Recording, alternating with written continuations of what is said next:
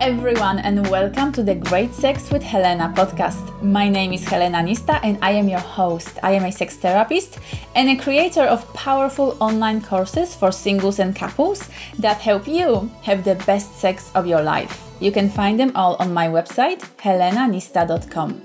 And today we're chatting about vibrators and about the benefits of putting them aside.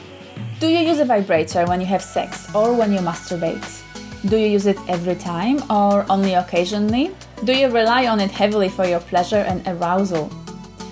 I used to be fairly addicted to my vibrator and then I decided to quit. In this episode, I'm going to share with you five things I discovered after ditching my vibrator. First of all, let me say that there's nothing wrong with using vibrators, and I currently own two gorgeous purple toys a smaller wireless one and a big, um, more powerful plug in version. They are a part of my self pleasuring experience from time to time, and I do enjoy the convenience and ease of using them. But some years ago, I used to be fairly addicted to a vibrator. I used it every time I masturbated. It was making things so easy, quick, and efficient. I felt like that five minute experience was a good one because it wasn't taking a lot of my time and I could go off to do other things soon after.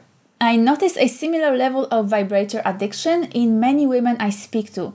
They use it when they are on their own and at times also with a partner. Some of them reach for it every single time they seek arousal. And I feel that when we become completely reliant on a toy to achieve a state of arousal, using it becomes an addiction and no longer a free choice. There are a few reasons why I recommend ditching your vibrator for a while so that then you can come back to it when you wish to use it and not because you have to use it. So, what are the five benefits of stimulating yourself without any electronic devices? Number one, you become more sensitive.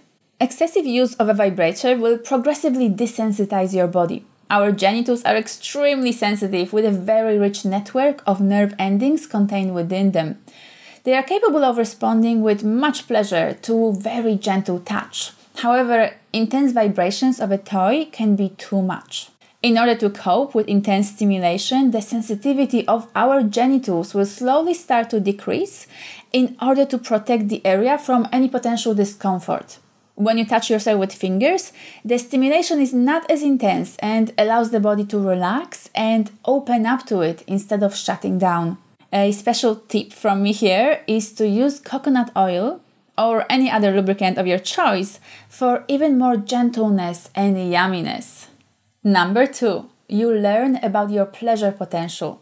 Stimulation performed with fingers is slower and takes more time to build up arousal. This allows you time to be more playful, to explore, and to look for your pleasure. Our bodies and genitals are capable of producing many different types of yummy and delightful sensations. Our erotic potential is rich and complex, and don't forget that your entire body is one big erogenous zone. Involving more than just your genitals in your sensual play will provide more expanded orgasmic states, so don't settle just for one kind of stimulation. And if you want to learn even more about exploring, growing, and cultivating your orgasmic power, I have an entire online course for women teaching exactly that skill. Orgasmic empowerment is a seven week journey for any woman who wants to learn to have better orgasms, to reclaim her sensuality, and to awaken her inner sexual goddess. I've linked the course in the show notes below. Okay, time for number three. You reach deeper states of pleasure. Many of us know that the longer we hold off before the orgasm, the more powerful it is, and yet we still often choose quick, rushed experiences. It's highly unlikely that you'll be able to take yourself or your partner into a state of powerful, expanded orgasmic bliss if you only take 5 minutes or less to get there. Arousal and sexual pleasure keep building up more and more the more time you give yourself. And particularly when you learn how to spread that delicious energy throughout your entire body, you can reach much deeper into your orgasmic potential. And as much as there is nothing wrong with having quickies from time to time, make sure to also have the gourmet experiences in the bedroom. Number four, you develop a stronger relationship with your body. Our society doesn't encourage us to love and celebrate our bodies. We keep being bombarded with advertising messages that try to convince us that we are not attractive enough, not slim enough, not strong enough, etc. Many people don't like their bodies and have a difficulty even looking at themselves in the mirror. Using a vibrator can deepen this estrangement as you don't get to touch and enjoy your body in a loving way. Since I've been self pleasuring with mostly my hands and fingers, I've actually developed a much stronger and more compassionate bond with my body. I see it as a temple of delight, pleasure, and sensuality. I celebrate all my different favorite spots and I give myself touch often throughout the day. I've also learned that the more I love my body, the more pleasure it will give me. And finally, number five, you rediscover the joys of playing. Using a vibrator can become a very goal oriented task. We become so focused on the outcome that we simply reach for a tool that will get us there in the most efficient way. But the true delight and enjoyment in sex comes from being playful and curious.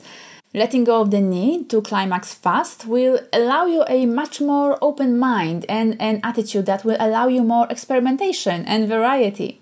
Imagine that you're a kid and that you're getting to know your body for the very first time. Touch everywhere, explore, and try different things.